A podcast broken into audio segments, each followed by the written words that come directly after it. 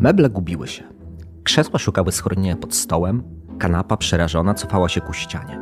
W ponurym domu nad morzem wszystkie te piękne, ukochane rzeczy straciły swój sens i spokój.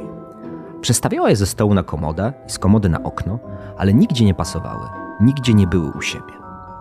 Filifionka zatrzymała się w drzwiach i patrzyła, szukając pocieszenia w przedmiotach, które były jej własnością. Lecz miały one w sobie tę samą bezradność co ona. Czytamy w opowiadaniach z Doliny Muminków. Czy nasza współczesna epoka schyłku nie ma w sobie czegoś z tej samej filifionkowej bezradności? Nazywam się Piotr Kaszczyszyn i wraz z Konstantem Pilawą i Bartoszem Brzyskim zapraszamy Was do wysłuchania specjalnego odcinka Kultury Poświęconej. Odcinka o beznadziei współczesnego świata i nadziei chrześcijańskiej. Na początku, y, zanim zaczniemy naszą rozmowę, to jeszcze chciałbym wrzucić swoje trzy grosze i w naszym wspólnym imieniu mm, podziękować bardzo serdecznie. Byliśmy w piątek, tydzień temu w Rybniku i było wspaniale w duszpasterstwie y, akademickim Rybnik, czyli w Darze. W Darze, dokładnie. I między innymi dostaliśmy bluzę wspaniałe, chodzę w tej bluzie cały tydzień. Ale jest taka mięciutka, jest, fajna jest, jest doskonała. Taka, no. Także było wspaniałe spotkanie, dwu i pół godzinne chyba. E, ćwiczyliśmy razem interpretację dzieł kultury, dyskutowaliśmy o poświęconych e, sprawach i mamy nadzieję, że to nie nasze ostatnie spotkanie ani w Rybniku, ani w ogóle, więc piszcie na adres mailowy i do usłyszenia, do zobaczenia w trasie. Tak. Dzisiaj, drodzy słuchacze, wyjątkowo będzie długo na start, dlatego że najpierw były podziękowania, a ja teraz y, muszę powiedzieć y, słów kilka, gdyż dzisiejszy odcinek jest odcinkiem wyjątkowym. Dlaczego jest wyjątkowy? Dlatego, że inauguruje on nasz taki trzyczęś, trzyczęściowy minicykl, e, w którym to cyklu e, będziemy robili jednocześnie dwie rzeczy. E, po pierwsze, będziemy promowali nowy numer naszego klubowego pisma Idei Presję pod tytułem Nadzieja Chrześcijańska. I drugą rzeczą. Piotr i Konstanty mają wspaniałe teksty. Tak. Dziękuję, Bartosz. Bartosz nie ma tekstu, ale inspirował w sposób y, niezwykle stymulujący. Tak, był pierwszym poruszycielem bloku głównego. Dziękuję, dziękuję naprawdę. Wspaniale sobie y, y, słodzimy. I drugą rzeczą, no to będziemy właśnie na kanwie między innymi naszych tekstów, ale też całego numeru e, przez te trzy e, odcinki dyskutować. Jeden z odcinków nawet już mogę powiedzieć, 6 grudnia w Krakowie będzie odcinkiem na żywo. Nie będę na razie zdradzał o czym będzie, żeby utrzymać Was trochę w niepewności, ale jak będziecie mieli chwilę czasu, żeby popołudniem e, w Mikołajki wpaść do Krakowa, żeby posłuchać i zobaczyć nasze twarze na żywo e, i też po prostu porozmawiać zakulisowo, to już teraz spotkać zapraszamy. się z nami. Po prostu się spotkać.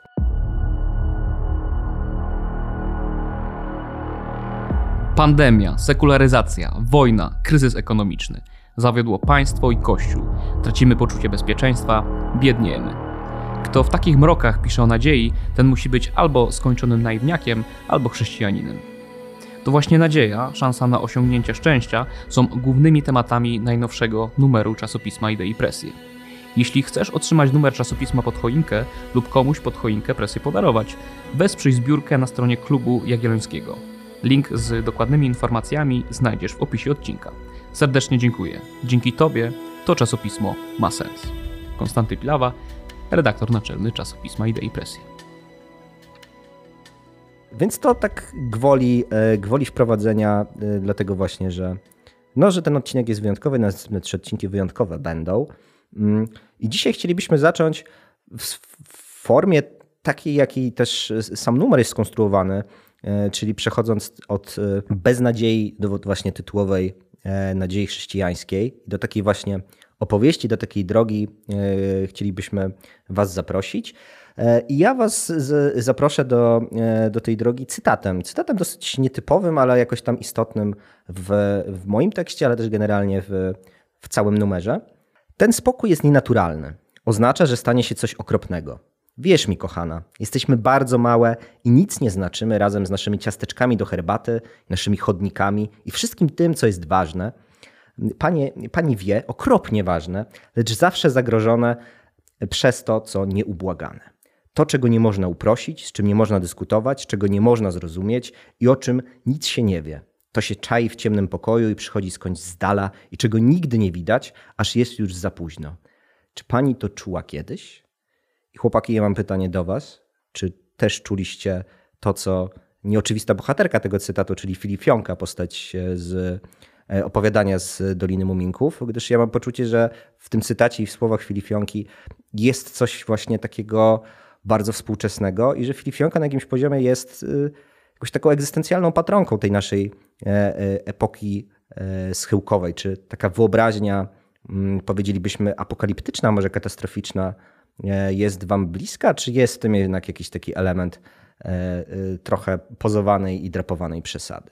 No, cały czas się gdzieś słyszy, że istniejemy w, jakimś, w jakiejś epoce schyłku, natomiast no, oprócz tego, że są jakieś wielkie procesy, które często nie dotyczą nasz, nas, y, maluczkich, no to jednak jak przygotowywałem się do odcinka, no to naszła mnie taka rozkmina bardzo w duchu Filipionki. To znaczy, że te wszystkie wielkie wydarzenia, które jakoś budują tożsamość y, zbiorową, tożsamość społeczną, no wprost były końcem, były, jakąś małą katastrofą. Jakby pierwsza rzecz, którą pamiętam jako bodaj 7 czy 8 latek, no to jest World Trade Center. Nie? Jakby jakiś koniec tego, e, tego bezpiecznego, bezpiecznego świata. Później e, mamy 2005 rok i e, już teraz taką memiczną godzinę 21.37 śmierć Jana Pawła II. Później mamy Smoleńsk 2010 rok, no i później już, już z górki, tak? czyli zasadniczo COVID, Y, wojna na Ukrainie, teraz kryzysy gospodarcze, etc., etc. Każdy z tych wydarzeń, najważniejszych wydarzeń społeczno-politycznych, był ogłaszany i opowiadany ludziom jako koniec pewnej epoki, nie? ważnej dla, dla ludzi, którzy rodzili się wcześniej, którzy w Polsce szczególnie urodzili się w, no tak jak na przykład moi rodzice w latach 70., y, gdzie w dorosłość wchodzili z taką nadzieją na budowę nowej rzeczywistości po komunizmie. Nie? My w ogóle, nasze pokolenie, powiedzmy tak 8, 9, 9, 9, takie roczniki, to są, można powiedzieć, chyba takie pokolenie katastroficzne, pokolenie losu, czyli takich osób, które zasadniczo cały czas słyszą w mediach i odbierają od świata jeden konkretny przekaz. Jest koniec, coś się kończy, jest jakiś schyłek. Nie? Bartku, czy jesteś przedstawicielem generacji współczesnego, poprawcie mnie, na bank powiem źle, found cyklu? Dobrze powiedziałeś. Zawsze zadajecie takie trudne pytania. Nie, ja myślę Szczególnie, że ogóle... po francusku trochę było, nie? E, to skumałem. E, ja mam trochę problem w ogóle z tym poczuciem epoki schyłku, bo zastanawiam się właściwie, dlaczego mówimy o epoce schyłku, jeżeli w Polsce na przykład żyjemy w najlepszej, najbogatszej Polsce w historii, nie? Jakby co ma świadczyć o tym, że żyjemy w e, epoce schyłku i mam wrażenie, że my definiujemy schyłek przez to, że e, upadły wszelkie wielkie opowieści o tym, że zostaniemy no przez akurat e, Fukuyamę, przez tę wizję końca historii, zbawieni w świecie niejako, tak? Czyli, że będziemy żyć w jakimś takim dostatnim, rajskim, pogodnym, bezpiecznym świecie, w którym żadne strachy nas e, już nie dopadną i że e, demaskacja fałszywości, fałszywej opowieści o tym no, sprawiła, że jakoś mamy poczucie, że w takim razie nie mamy do czego dążyć, więc to wszystko musi jest sfalsyfikowane, więc czas na, czas na jakąś taką kolejną mówiąc tak z, rosyjska, wielką smutę, nie? E, I tu mam jakiś taki rozjazd, bo ja w ogóle nie czuję tego, że żyję w epoce schyłku. E, mam wrażenie, że żyję w epoce, która e, żyje mitem schyłku, że sama sobie wdrukowała jakieś takie, takie poczucie właśnie marazmu, wycofania mm, i też jest tak, że jak był ten 2001 rok i World Trade Center, to, wszyscy, to chyba było tak, że nastąpiło takie szarpnięcie cuglami, nie? że coś trzeba zrobić, trzeba ratować tę wizję, więc Amerykanie weszli do Iraku i ogólnie była taka walka o, o utrzymanie tej, tej, tej opowieści. E, a w tej chwili, jak już e, mówimy o tym, że jest ten kryzys, który właściwie nie jest do końca kryzysem gospodarczym, tak? że mamy pandemię, ale w sumie to taka nie do końca pandemia. Jak to się działo w historii, to to zawsze było wydarzenie przez duże W, nie? Że miałeś tam epidemię i ludzie padali na kolana i mówili, to już zbliża się apokalipsa i Jezus Chrystus musi nadejść, bo, bo dzieje się coś wielkiego. A w tej chwili te wszystkie rzeczy, które teoretycznie są tymi dużymi wydarzeniami, one przychodzą jakby obok, one się dzieją, ale są nierzeczywiste w jakiś sposób. I to wszystko sprawia, że my nie jesteśmy w stanie się nawet przez te duże wydarzenia jakoś e, otrząsnąć, zrekalibrować, tylko właśnie mamy takie poczucie, no, dzieją się rzeczy, ale w sumie one są takie jakieś takie bez znaczenia, to jest wszystko jakieś takie nijakie to jest jakieś takie, nawet tragedie są jakieś takie nie, nienamacalne. Nie? Mam takie poczucie, że paradoksalnie to, co ty powiedziałeś, sięgając historycznie, to jest do pewnego stopnia, oczywiście współcześniając, jednak diagnoza właśnie epoki schyłku. No bo jak sięgniemy do książki, z której korzystałem pisząc y, swój esej presyjny, czyli Andrzej Rysa na tafli, no to mm, on Ledera, też, Andrzeja Ledera. Andrzeja Ledera. E, on też tam jakby właśnie zwraca uwagę na paradoksalność jakby tej schyłkowości, że teoretycznie jakby nic nie wskazywało na to, że masz tu schyłkowość. Więc jest pytanie, czy to jest tak, że to musi mieć jakieś konkretne, bardzo mocne osadzenie, wiesz, w liczbach. E, no właśnie tak ty powiedziałeś o tym, że przecież jakby żyjemy w najbogatszym etapie teraz gospodarczym Polski, czy właśnie jakby ta schyłkowość nie wynika właśnie z tego, że jest najlepiej, że ta schyłkowość dopiero może się pojawić wtedy, kiedy jest najlepiej. I w tym kontekście Leder y, y, przywołuje y, i cytuje filozofa Waltera Benjamina, który moim zdaniem właśnie ten cytat jest właśnie bardzo celny w, tym duchu, bo on pokazuje, co się dzieje w momencie, w którym masz pewne poczucie nadmiaru rzeczy, pewne poczucie przytłoczenia materiału, pewne poczucie, że właśnie masz taki mega już dobrobyt, że już wszystko się wydarzyło. Tak jak ty mówisz o tym, że te wydarzenia są jakieś takie niepełne, no nie? Że one są jakieś takie przezroczyste, więc w związku z tym ty łakniesz, żeby to nabrało kolorów, żeby to nabrało intensywności. Mm, no i ten cytat, który tam Leder przywołuje w swojej książce, e, ja tutaj pozwolę sobie go przytoczyć, bo moim zdaniem on jest jakoś właśnie tam mm, dosyć symboliczny e, i wymowny. Gdziekolwiek spoglądałem, widziałem otaczające mnie ekrany, poduszki, lamperie, które łaknęły mojego obrazu, jak cienie w Hadesie łakną krwi ofiarnego zwierzęcia. Czyli niejako, wiesz, jakby ty się wręcz czujesz przytłoczony, wiesz, przez tę materię, przez, przez ten dobrobyt, który cię otacza.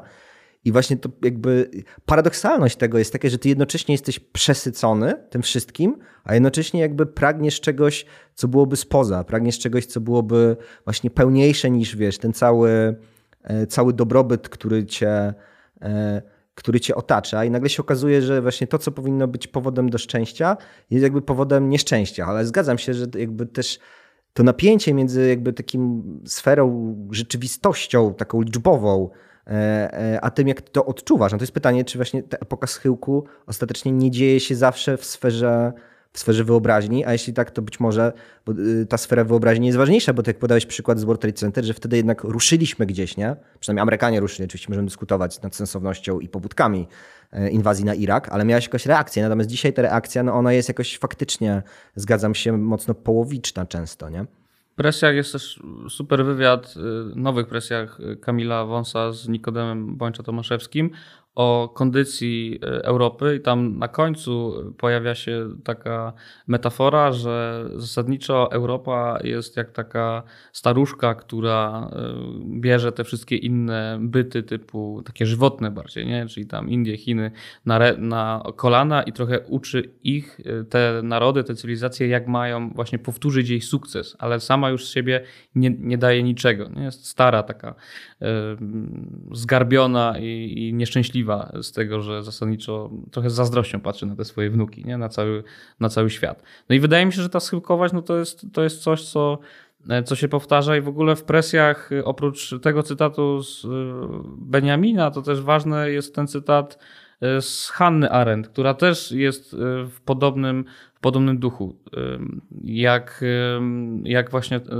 tego Beniamina, że mamy nadmiar, mamy pewien przesyt i w związku z tym dzieją się dziwne rzeczy. Nie? Ludzie y, usiłują za wszelką cenę sprowokować jakieś wydarzenia, nie? żeby coś wreszcie zaczęło się dziać. I pragną, tam jest taki cytat, że pragną rzeczy nienormalnych, nie? egzotycznych.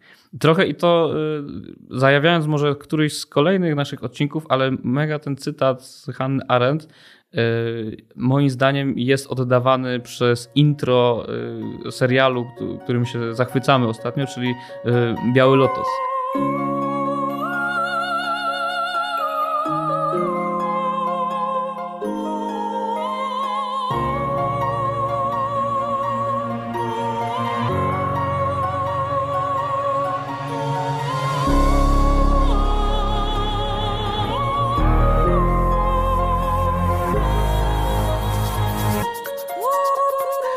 Znaczy, Biały Lotos to jest taki serial, gdzie w kurorcie już są dwa sezony. W kurorcie ten drugi sezon się dzieje na Sycylii. I w, w, mega bogatym kurorcie są bardzo bogaci ludzie, którzy spędzają e, czas e, na no, hedonizmie i wymyślnych rozrywkach. I to jest wszystko. No nie, że nie wymyślę, po prostu ładują alkohol głównie. No tak, ale to, to jest konkretny alkohol, nie? Drogi A, alkohol, drogi okay. hotel, piękne kobiety, jakby blichtr, nie? Tak ocieka to wszystko takim luksusem. A z drugiej strony jest tam jakiś niepokój, nie? jest to drugie dno, są jakieś takie symbole, jakieś twarze e, przywołujące e, jakby epokę upadającego starożytnego Rzymu, nie? coś takiego, że to są takie jakby ostatnia wielka uczta przed katastrofą. Nie? To, jest, to jest taki klimat. E, czyli, czyli to jest taki urok apokalipsy, którą takiej mentalności schyłku, którą żyjemy, że zasadniczo nie musimy już do niczego dążyć i nam wszystko wolno. Nie? Jakby teraz jest ten czas, gdzie, yy, gdzie możemy wreszcie, skoro nic już nie ma sensu, do niczego nie dążymy, nie mamy celów, bo już te cele zostały osiągnięte, to zróbmy wszystko, żeby się po prostu dobrze bawić. Nie? I, jest, i, to, I robimy to, ale z drugiej strony czujemy jakąś demoniczność nie? całej tej sytuacji. Ten serial jest, yy, to jest satyra jakaś taka na, na współczesne relacje, społeczeństwo i tak dalej, i tak dalej, ale te drugie dno jest mega widoczne i myślę, jak ja pytacie o schyłek, o nowy fin to ja mam na myśli przede wszystkim coś takiego, nie? Że, że na pierwszy rzut oka jest tak, jak mówisz Bartek, że jest ten nadmiar i jest najlepiej jak było w historii Polski, a z drugiej strony jest to drugie dno, nie? czeka y, ta strzelba, która ma wystrzelić. Y, ja mam takie doświadczenie, zresztą rozmawialiśmy o tym chyba po, w tym odcinku wakacyjnym, jak wróciliśmy z Włoch, mhm. Y, ale ostatnio byłem, no we wrześniu byłem z żoną w Wiedniu, no i zawsze jak tam gdzieś jedziemy do dużego miasta europejskiego, to, to chodzimy po, po muzeach, galeriach i, y, i, i, i muzeach historii. I zresztą sama architektura takiego miasta jak Wiedeń narzuca pewne, pewne refleksje. E, I znów po raz kolejny czułem się jak taki właśnie e, człowiek, który idzie do skansenu, ma jakiś powidok wielkości, wielkości e, imperium, wielkości kultury i, i to wszystko jakby siłą rzeczy każe ci się zastanowić, co ty dzisiaj dokładasz do tej kultury, tak? I czujesz się cały czas jako konsument że idziesz do, do Muzeum Historii Sztuki, przyswajasz niebotyczną ilość e, właśnie sztuki i właściwie konsumujesz ją trochę jak popcorn w kinie, bo jest jej tak dużo, że nie jesteś w stanie spędzić nawet kilku minut nad, żeby się zastanowić, co obraz z danej epoki mówił o tej epoce, co yy, yy, po prostu go oglądasz, tak? tak? Nie różni się jakoś wiele niż jakbym wszedł na galerię googlowską, nie? E, I, i też nic nie czujesz, nie? Tak, i nic. I jakby czujesz, że trochę odbębniesz to, że wypada tam być, albo wypada po prostu, że trochę zbierasz jak Pokémony kolejne galerie e, sztuki E, I wydaje mi się, że przy najlepszym mojej jakiejś woli do tego, żeby jednak jakoś się do tego minimalnie chociaż przygotować, żebym coś z tego wyciągnął, ale po prostu jest to, e, jest to niemożliwe. I wydaje mi się, że to też jest, że to też mnie jakoś przytłacza, że jakby historia cię ominęła trochę, że jakbyś wszyscy, jakby wszystkie pokolenia zrzuciły się na to, żebyś ty teraz mógł e, konsumować ten dorobek a ty byś chciał jednak dołożyć swoją cegiełkę do tego, ale nie masz bladego pojęcia jak, bo czujesz się właśnie głównie e, do tego, do tej, do tego konsumenta sprowadzony i, i w tym wypadku miał, mam poczucie, że, że tutaj się w tej chwili Fionce odnajduję, nie? że, że jestem otoczony tym, tym całym pięknem, E, ale no chciałbym jednak nieść ten ogień. W twoim tekście jest ten, ten fragment z drogi McCarthy'ego, nie? Że, że ojciec przekazuje ten ogień synowi i on go ma nieść dalej. Trudno powiedzieć, czym jest ten ogień. Prawdopodobnie jest jakąś tradycją, kulturą e, i, e, i że my możemy jakoś trochę zachowywać i budować te galerie i, i odkopywać te, tą archeologicznie jakieś kolejne mury, ale nie za bardzo próbujemy, potrafimy już coś dodać, bo nie wiemy, co właściwie mamy do powiedzenia, nie? I to jest jakoś, i w tym wypadku to jest jakiś pewnie kryzys. Yy, to się zgadzamy. Mamy... Jednak cię wyprowadziliśmy na to stary, że jest kryzys, że jest słabo. E... Tak, nie, no bo w, wiecie, bo jakby, e, bo różnica jest taka, że ja nie daję za wygraną. No. A, nie, to mi się skojarzyło, jak to mówiłeś o tym że jesteś parweniuszem, widzem i że obserwujesz, tego jest za dużo, nie wiesz co z tym zrobić, to y, na moment zejdziemy z wysokiego C na niskie C, y, to mi się skojarzył taki program, który nieraz jak przyjeżdżam do domu, to jak jem obiad, to, to go oglądam z tatą. Y, wojny magazynowe. Nie wiem, czy kojarzycie taki tak, program. Tak. 75, 100,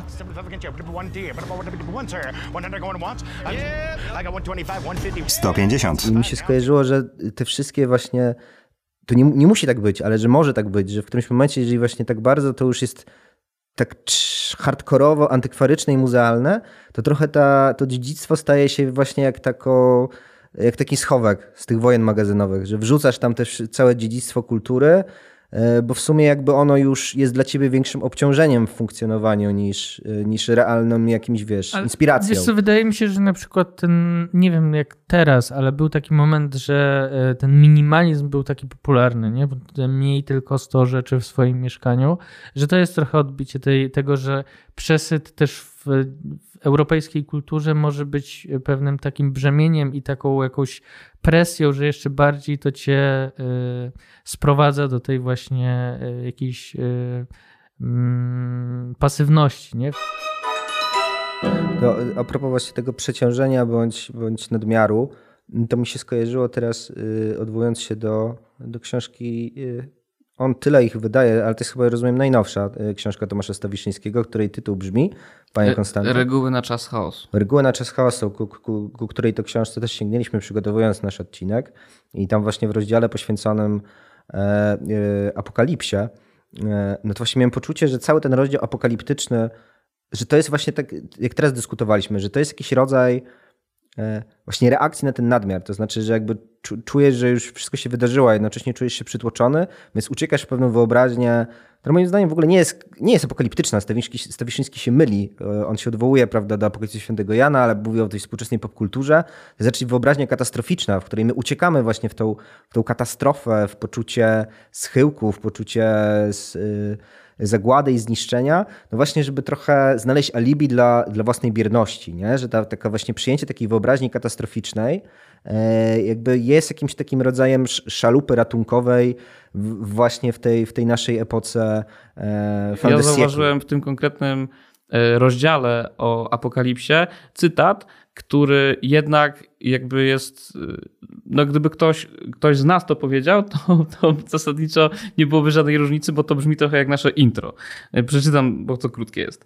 Trzeba przyznać, że tekst Apokalipsy sprawia naprawdę niesamowite wrażenie. Nawet, a może zwłaszcza w epoce, która wydawałoby się dawno już odesłała wyobraźnię religijną do lamusa. No właśnie, wydawałoby się. Tymczasem obok powszechnego przekonania, że oświecenie w sposób metodyczny i gruntowny zdekonstruowało w zachodniej kulturze resztki świadomości mitologicznej, istnieje też pogląd zgoła przeciwny, że mitologia, w tym także mitologia religijna, wciąż żywo oddziałuje na naszą zbiorową wyobraźnię, a właściwie nie tyle na nią oddziałuje, ile jest swoistą jej mapą, odzwierciedla najgłębszy porządek naszych fantazji i pragnień, czyli po prostu stanowi strukturę organizującą, organizującą nasze widzenie samych siebie i świata. To jest jakby definicja nasza postchrześcijaństwa z intro, że to jest świat, który chce, ale nie potrafi zapomnieć o Bogu. Więc jakby Stawiszyński oprócz tego, że mówi, że że to jest taki odczuwanie tej apokalipsy, to jest takie usprawiedliwienie własnej bierności, to jeszcze podkreśla, że zasadniczo taka apokalipsa, czy jakby czucie schyłku, że to cały czas powraca w kulturze na zasadzie pewnego archetypu, nie? że jakby to zawsze jest, zawsze było, bo to jest jakaś taka podstawowy tekst kultury Apokalipsa Świętego Jana, który oddaje coś, coś prawdziwego. Nie? nie? wydaje mi się, że kluczowe y, rozróżnienie między tym katastrofizmem a apokalipsą, trochę rozróżniając na chrześcijańską wizję i niechrześcijańską, jest to, że na końcu faktycznie jednak dążysz do zbawienia i do tego, że dla ciebie apokalipsa będzie jednak szczęśliwym e, rozliczeniem się, tak? E, Miejmy a, nadzieję. A tak, tak, tak. No ale to jest ta nadzieja, nie? I jakby to jest też jakiś, jakieś poczucie sensu e, tego wszystkiego, a z drugiej strony masz tą wizję katastroficzną, taką stricte racjonalną pod tytułem no nie ma przecież niczego, ale nadchodzi katastrofa, więc nie ma nadziei, no to trudno widzieć tu jakąś, jakiś, jakiś ogień do, do, do, do walki o coś, nie? No jakby wszystko zostało już w historii rozpisane, nie?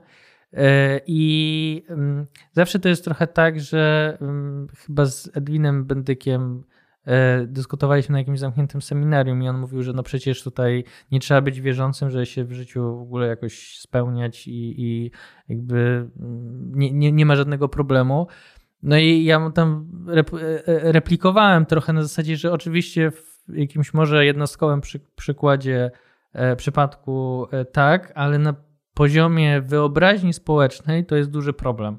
I wydaje mi się, że on właśnie tutaj wychodzi to znaczy, jeżeli masz taką społeczność, która jednak jest mocno zakorzeniona w religii ogólnie, e, religii, która jest właśnie kończy się jakimś dużym wydarzeniem i następuje to wielkie rozliczenie z absolutem, e, to ona cały czas może być e, płodna.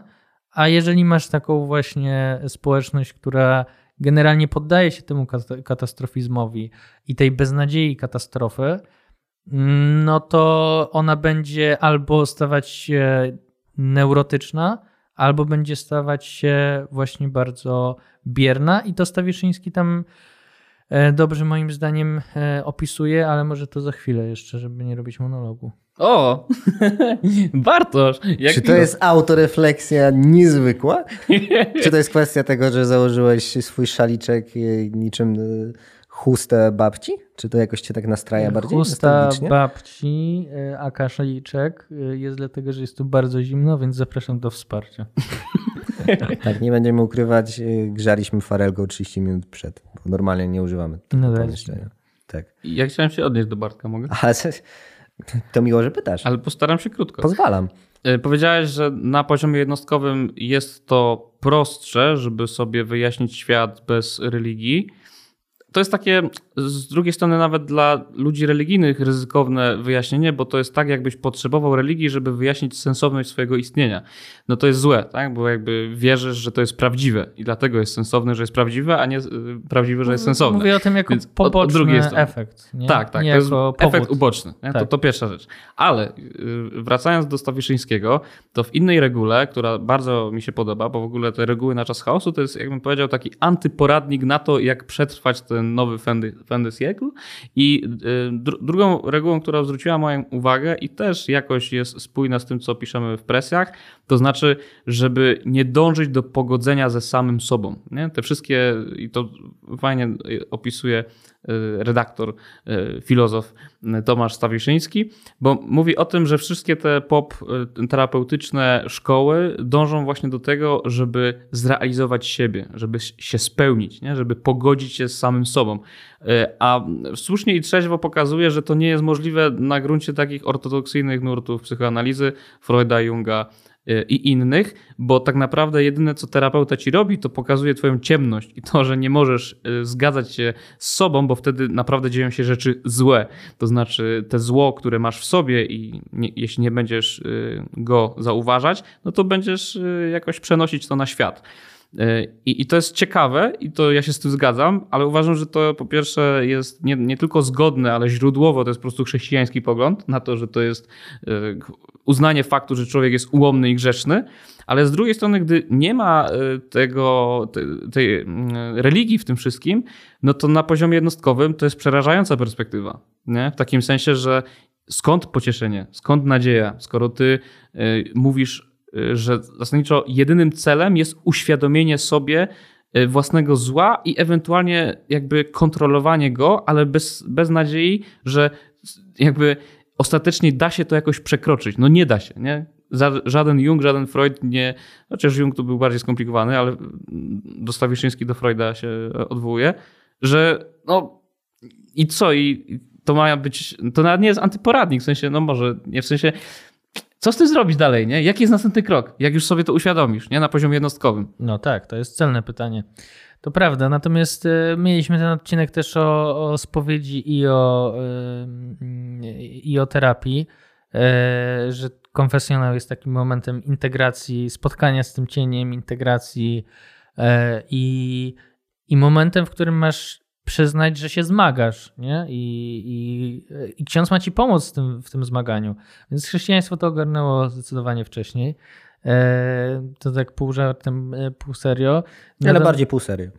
Natomiast, e, no tak, to jest, to jest Stawiszyński jest fajny do tego momentu, w którym mówi nie chodź na 14 terapię, dlatego że żadna terapia ci nie, nie pomoże, bo zasadniczo masz tą dwoistość w sobie. Nie możesz się spełnić w tym świecie, bo zasadniczo pragniesz rzeczy e, sprzecznych. Terapia może ci pomóc e, odpowiedzieć na to, dlaczego robisz pewne rzeczy, tak? I, i co, jakie masz ten, e, te w sobie, jakie siły w tobie pracują, mm, ale nie zaznasz ukojenia. E, natomiast to, co, e, to, co może przyjąć ci, e, to, co, to, to, to, to, to, co ma przynieść ukojenie, no to pytanie, wydaje mi się, że w jakimś sensie chrześcijaństwo też nie, nie niesie takiego ukojenia, jakie chcieliby usłyszeć ludzie, którzy tak postrzegają. Nie? I to też jest, wydaje mi się, to też jest, chrześcijaństwo nie oszukuje, tak? Mówi wprost, że to zmaganie będzie trwało, że jest to jakieś cierpienie, e, ale to też jest takie cierpienie, które cię rozwija, tak? Uwzniaśla cię.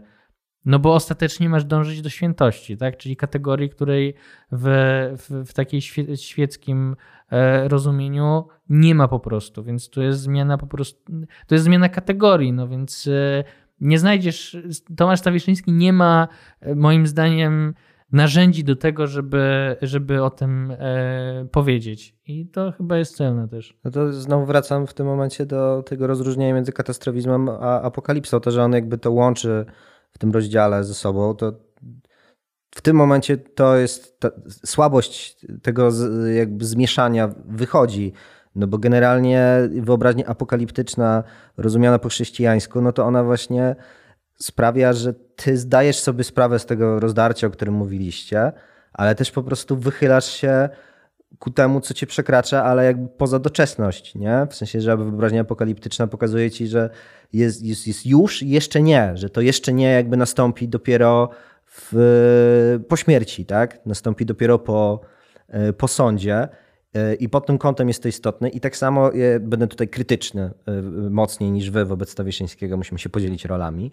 E, bo w tej części poświęconej właśnie, bo się zgadzam z tym, co mówiłeś Kostek, że Stawiszyński w dużej mierze celnie to diagnozuje, e, to e, rozdarcie, które jest fundamentalne i to, że współczesny świat stara się na, na siłę śliną i trytytką zaklajstrować to, to antropologiczne rozdarcie i to się kończy zazwyczaj ponuro.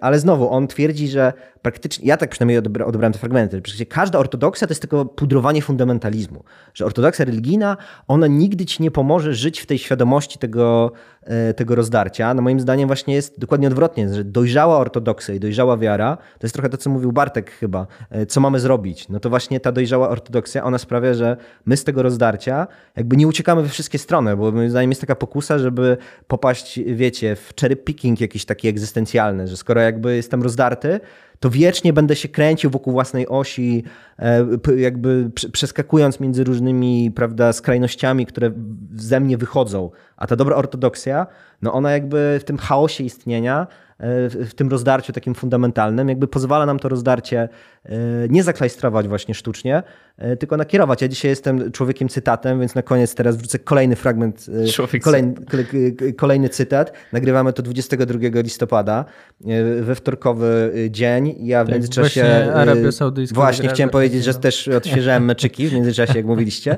Więc Arabia Saudyjska wygrała. Jest fantastyczny cytat w pierwszym czytaniu dzisiejszym z Apokalipsy Świętego Jana Apostoła, który właśnie pokazuje to uwznoślenie, pokazuje ten, to napięcie, pokazuje ten ostateczny cel, który wykracza poza, ale też pokazuje, że no mówiąc kolokwialnie, to nie są kurwa żarty, nie?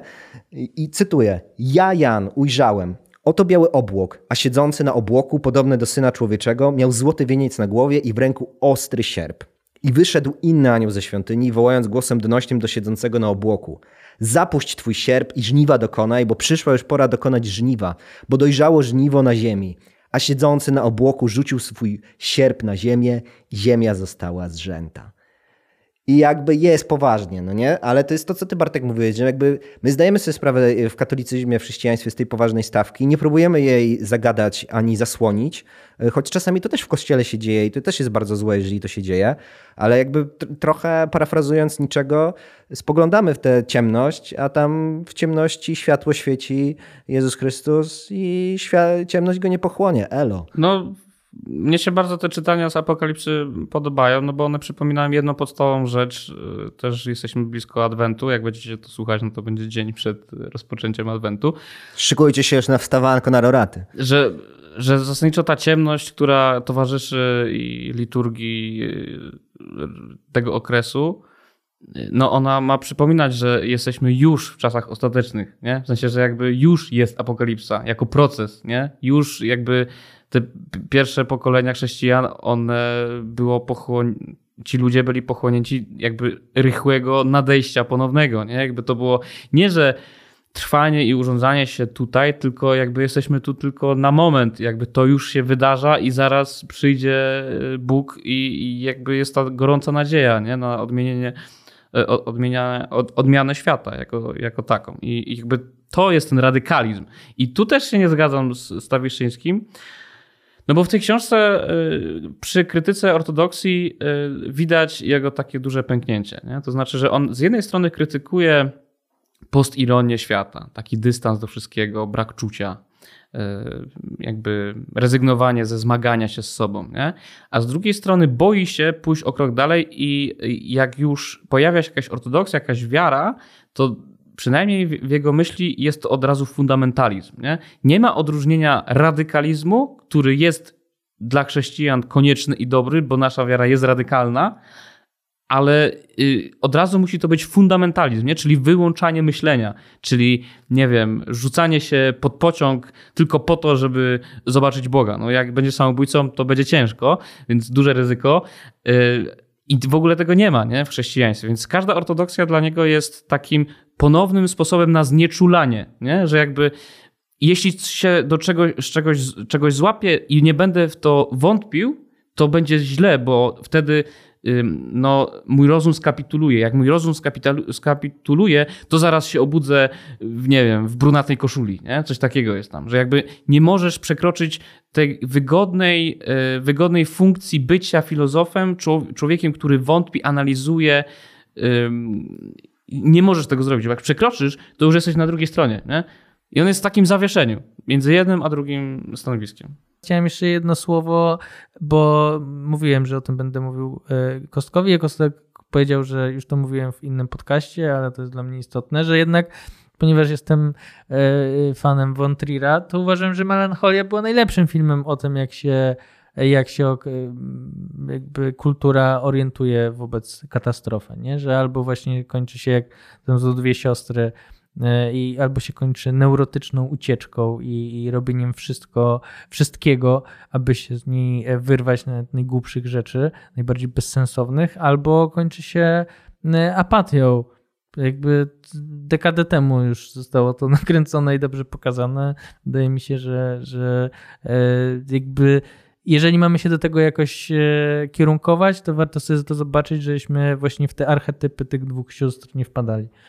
To ja na końcu y, odwołam się do y, poważniejszego y, chrześcijańskiego dzieła kultury i jednocześnie będzie to nadzieją. E, I tym dziełem jest Silmarillion Tolkiena, bo tam jest taka postać, którą też w swoim tekście przywołuję i uważam, że e, tak zaczę, zaczę, zacząłem filifionką o tej patronce, tak ta postać Nienny, jednej z bogini Walarów, wydaje mi się, że jest cennym, cenną inspiracją i patronką też takiej chrześcijańskiej nadziei. Tam jest takie jedno zdanie w kontekście tego, jak ona tam prawda, w tej y, y, krainie y, bogów w Śródziemiu żyła. Okna jej domu zwrócone są ku temu, co leży poza murami świata.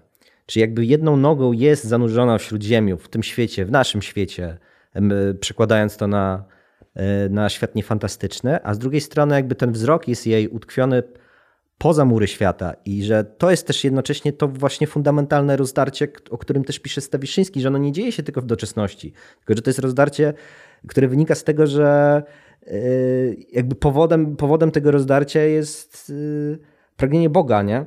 I że jakby to nas tak naprawdę wyrywa i to jest jakby tym, tym fundamentalnym rozdarciem i dlatego, że, dlatego też z jednej strony, jako że nie możemy, żeby spotkać się z Bogiem, popełnić samobójstwa, to musimy jedną nogą stać mocno tutaj w tym świecie, ale jednocześnie, żeby te y, różne nabzdyczone stawki tego współczesnego świata jednak znosić, być świadomy, że jakby ten ostateczny cel jest, jest, jest poza murami tego świata. I, i taka właśnie ta paradoksalna podwójność, moim zdaniem ona jest jest nadzieją i jest jakby uzdrawiająca w tym, w tym świecie fin de siècle. Nadzieja, tak klasycznie dla chrześcijaństwa, to jest jedna z trzech cnót teologalnych, nie? czyli wiara, nadzieja, miłość.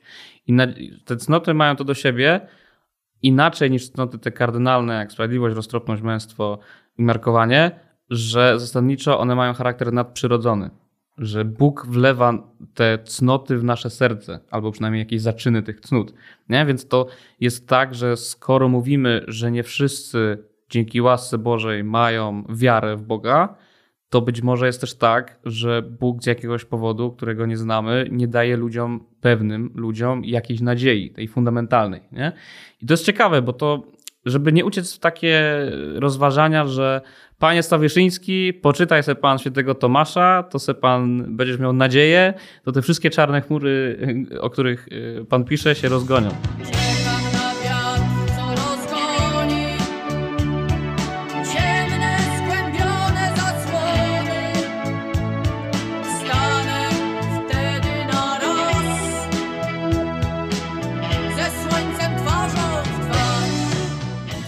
Używam Stawiszyńskiego figury, bo nie znam redaktora osobiście. I zasadniczo to jest problem, nie? bo to nie jest tak. W sensie nadzieja jest wlewana zgodnie z ortodoksją, hehe, wlewana w nasze serca dzięki łasce Bożej. Nie? Więc to nie jest tak, że miejmy nadzieję.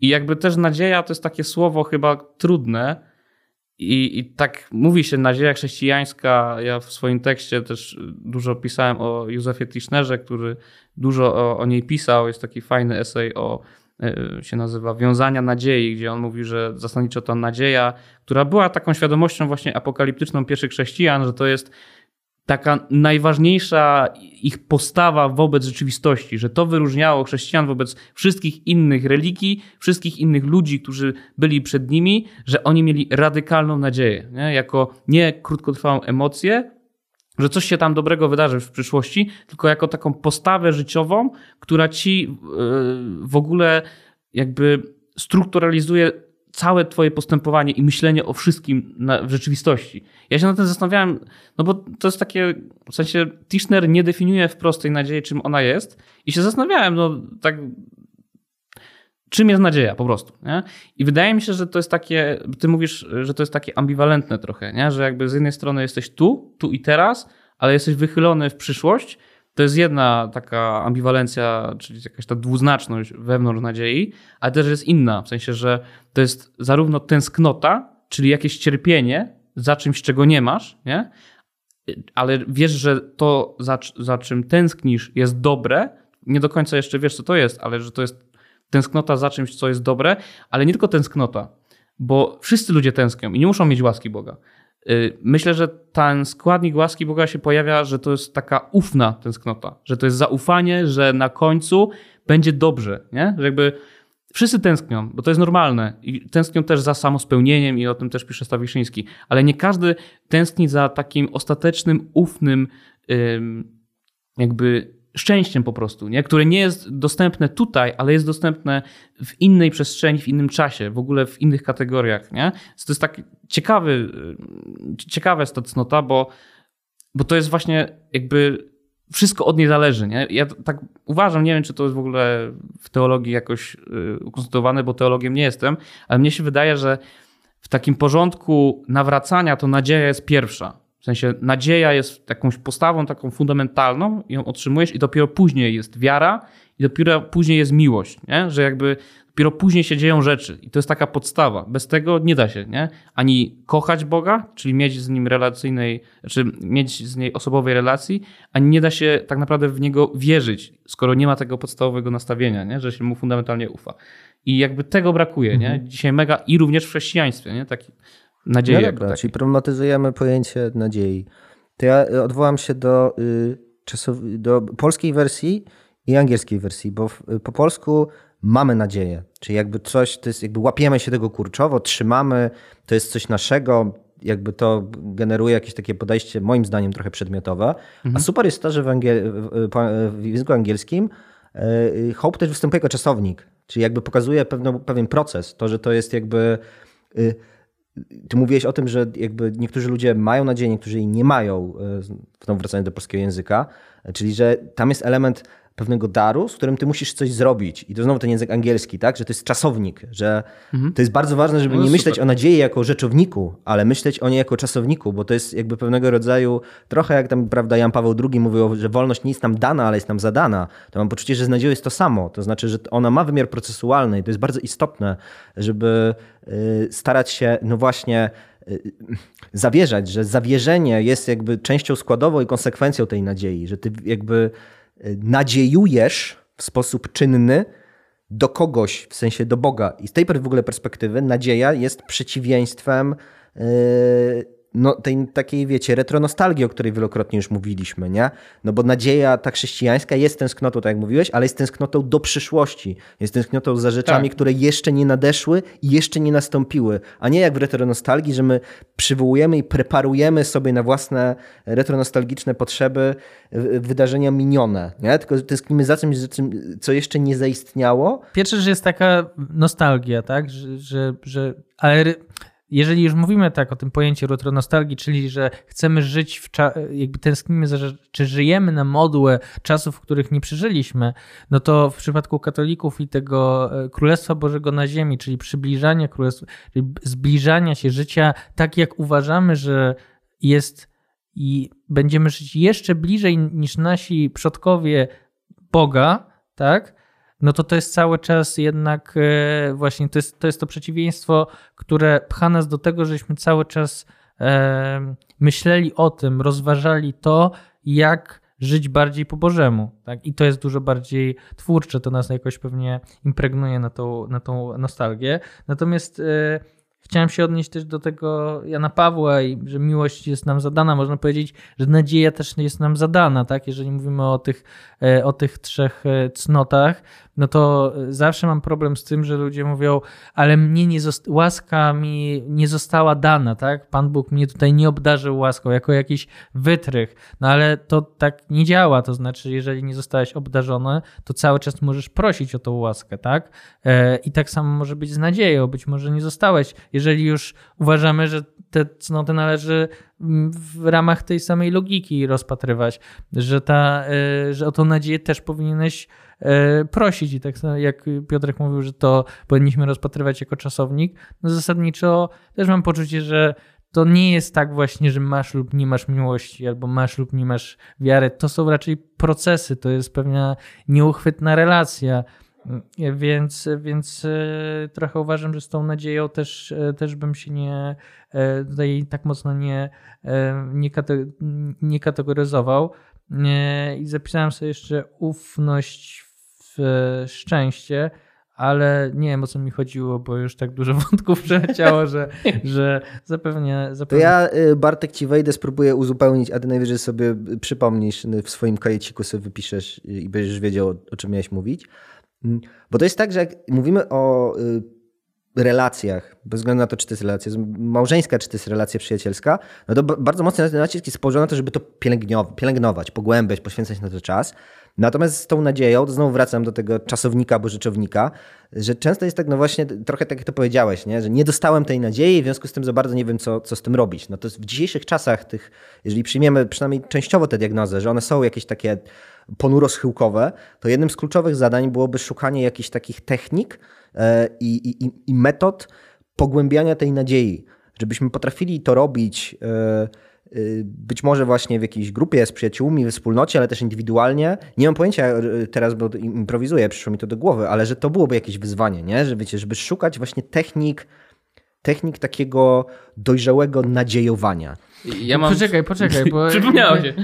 Nie wierzyłem, że mi się przypomni, ale przypomniało mi się E, bo, bo Piotrek znowu jakoś to wybił. To znaczy, ta ufność w szczęście, to znaczy, że my wierzymy, że to szczęście, do którego, na którym nam zależy, że ono się spełni w końcu. Tak? A w, właśnie w tej katastroficznej e, wizji jeżeli go nie przeżyjemy tu i teraz, nie zdążymy przez katastrofę, to nigdy tego nie przeżyjemy. I to jest chyba jedna z większych takich nostalgii, to znaczy nostalgia za nieprzeżytym szczęściem, że my oglądamy, jak ludzie byli w innych epokach szczęśliwi, spełnieni na miejscu i my tego nie możemy y, osiągnąć i nie wierzymy w to, że kiedykolwiek nam się to uda. I to chyba ta ufność w szczęście i w spełnienie chyba jest y, no, w życiu w ogóle niezwykle, niezwykle y, istotne. Nie, że chce ci się rano wstać, bo, bo wierzysz, że na końcu przyjdzie to ukojenie. Tak, i jakby trochę wracam do tego wątku, bo wrzuciliście też ich dużo, ale jakby staram się jakoś to sobie poukładać w głowie.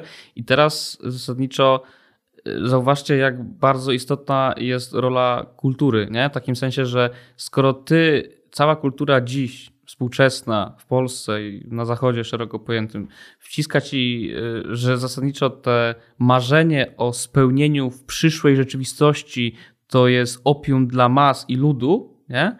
to ty masz trudniej wypracować w sobie taką nadzieję, bo jeśli jej nie masz, bo Bóg ci jej nie dał po prostu i musisz ją jakoś odkryć, no to w kulturze, jeśli byłeś trochę umotywowany do tego, żeby praktykować religijnie, bo wszyscy praktykowali, to miałeś jakby miałeś no, mniejszy dystans do tego, nie?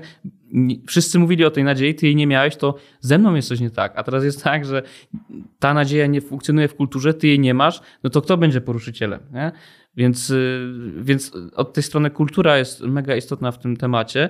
Natomiast jeśli chodzi też o, y, o te unadziejowianie, czy coś takiego powiedziałeś, Kaszczu. W sensie... Potworek językowy. Tak, mi się kojarzyło z nadziewaniem, nie? Jakaś taka y, metafora spożywcza. Ja miałem inną, to znaczy, że nadzieja to jest taki stan, i bardzo w Biblii często pojawia się ta, y, ta metaforyka z owocami, z ziarnami, nie? Taka z zbożem czytałeś w ogóle z apokalipsą trochę, nie? Tam dalej było winogrono, ale już nie Pan czytałem. Jezus był tak. PSL-owcem. no nie, bo jakby nadzieja to jest, to jest coś takiego, mówiłeś o relacjach, nie? że trzeba dbać o relacje. No to jest tak, tak trochę jak, jak masz e, rolnika albo jakiegoś człowieka, który opiekuje się winoroślą i dbasz o tą winorośl, o ten krzak, który jest po prostu najpierw tylko ziarenkiem, później jest krzakiem i zasadniczo Nadzieja nie jest wtedy, jak już widzisz dorodne owoce i je zbierasz i robisz z tego smaczne winko i pijesz na werandzie w Toskanii, tylko nadzieja jest wtedy, kiedy to jest no, jakiś patyczek wyrastający z ugoru, nie? I tyle, w sensie nadzieja jest po to, że, że pracujesz nad czymś i robisz coś bez pewności, że to y, się stanie po prostu, nie? I to jest, ta metafora dobrze, dobrze oddaje y, no to, że ta ufna tęsknota, ona jest twórcza, nie? Bo ty dzięki tej ufnej tęsknocie możesz pracować nad tym wszystkim, nie? Bez, bez tego podstawowego, bez tej podstawowej podstawy właśnie wobec rzeczywistości, postawy, no nie jesteś w stanie się rozwijać, nie? Dobra, to lecimy Poczekaj, dalej. Podstawowej podstawy. Przepraszam, zamotałem się. Bez tej Unadziejowiona fundamentalnej nadzieja. postawy wobec rzeczywistości po prostu nie jesteś w stanie yy, no, osiągać dużych celów, nie? Król Karol kupił król, królowej Karolinie. To ja szybko dorzucę, bo od razu się zgłasza Bartek, a ja sobie zapomnę. To jest jeszcze jeden mega ważny Chcę element w zapić. tym wszystkim, czyli cierpliwość. Nie? Bo ty mówisz, że jakby mu- musimy patrzeć, jak z tego ziarenka prawda, wyrośnie drzewo.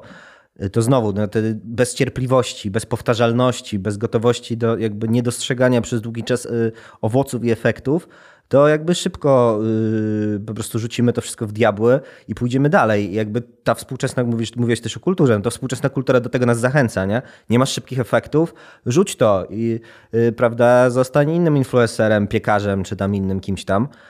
I to jest jedna rzecz. I druga rzecz odnośnie chyba to bardziej do, do, do Bartka, ale ty też o tym Kostek mówiłeś, e, czyli pewna gotowość zaryzykowania, bo, bo jest też takie ryzyko, że, że część ludzi e, nam powie, słuchajcie, to co wy mówicie to jest eskapizm, nie? Nie zrealizujesz się tutaj, ale zrealizujesz się e, w, w życiu pośmiertnym, którego nie wiadomo czy będzie, e, więc to jest jakiś rodzaj eskapizmu i naiwniactwa e, dodatkowo.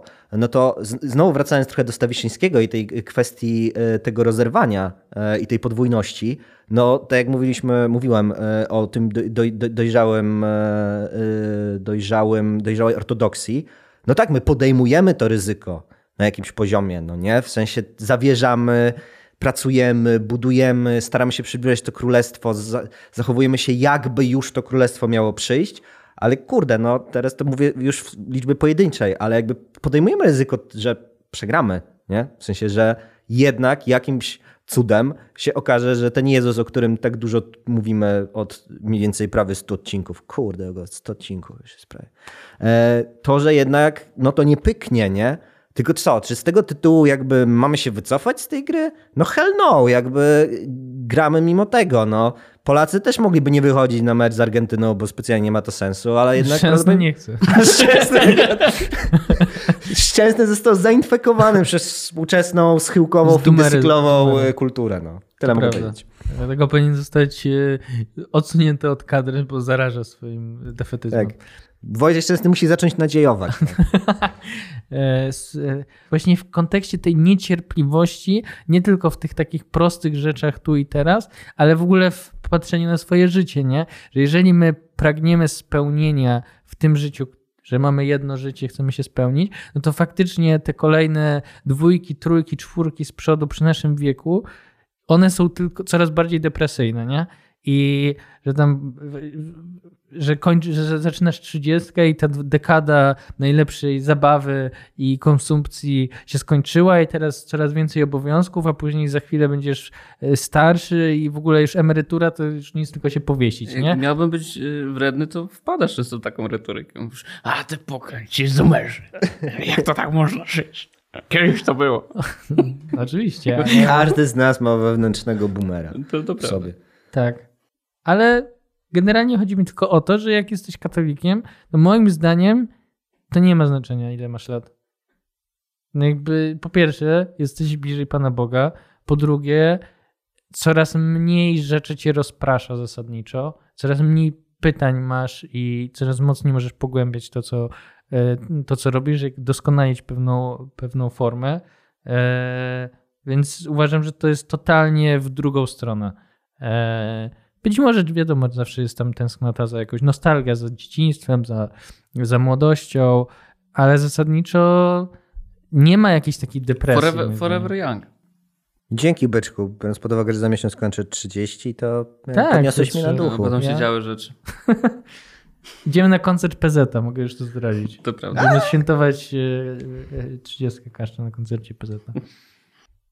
Już się cieszę. Jakbyście Tak. teraz widzieli, W to ogóle się, szeroko się uśmiecham. W ogóle PZ w tym, w tym duchu y, tam śpiewa, nie, że tam, że dziewczyny przed 30 chcą e, jeszcze coś od życia, tam torebkę od, pra, od Prady, albo jest jakiś taki wers. W kawałku Broniewski chyba. Laski o blond włosach zaraz będą po trzydziestce I chcą od życia wszystko co najlepsze o, Jak coś od Prady, kolczyki lub torebkę I nic nie znaczą tutaj solidne podstawy To jest ten czas by jeszcze dobrze się zabawić o. E, Nie pamiętam, ale jakby jest, że ta 30 jest takim momentem, że jeszcze chce coś wyrwać, bo później będzie coraz gorzej, nie?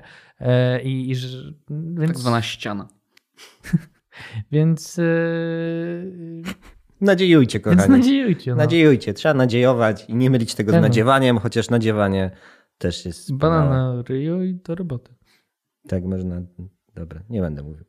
Można różne smaczne jedzenie na- nadziewać.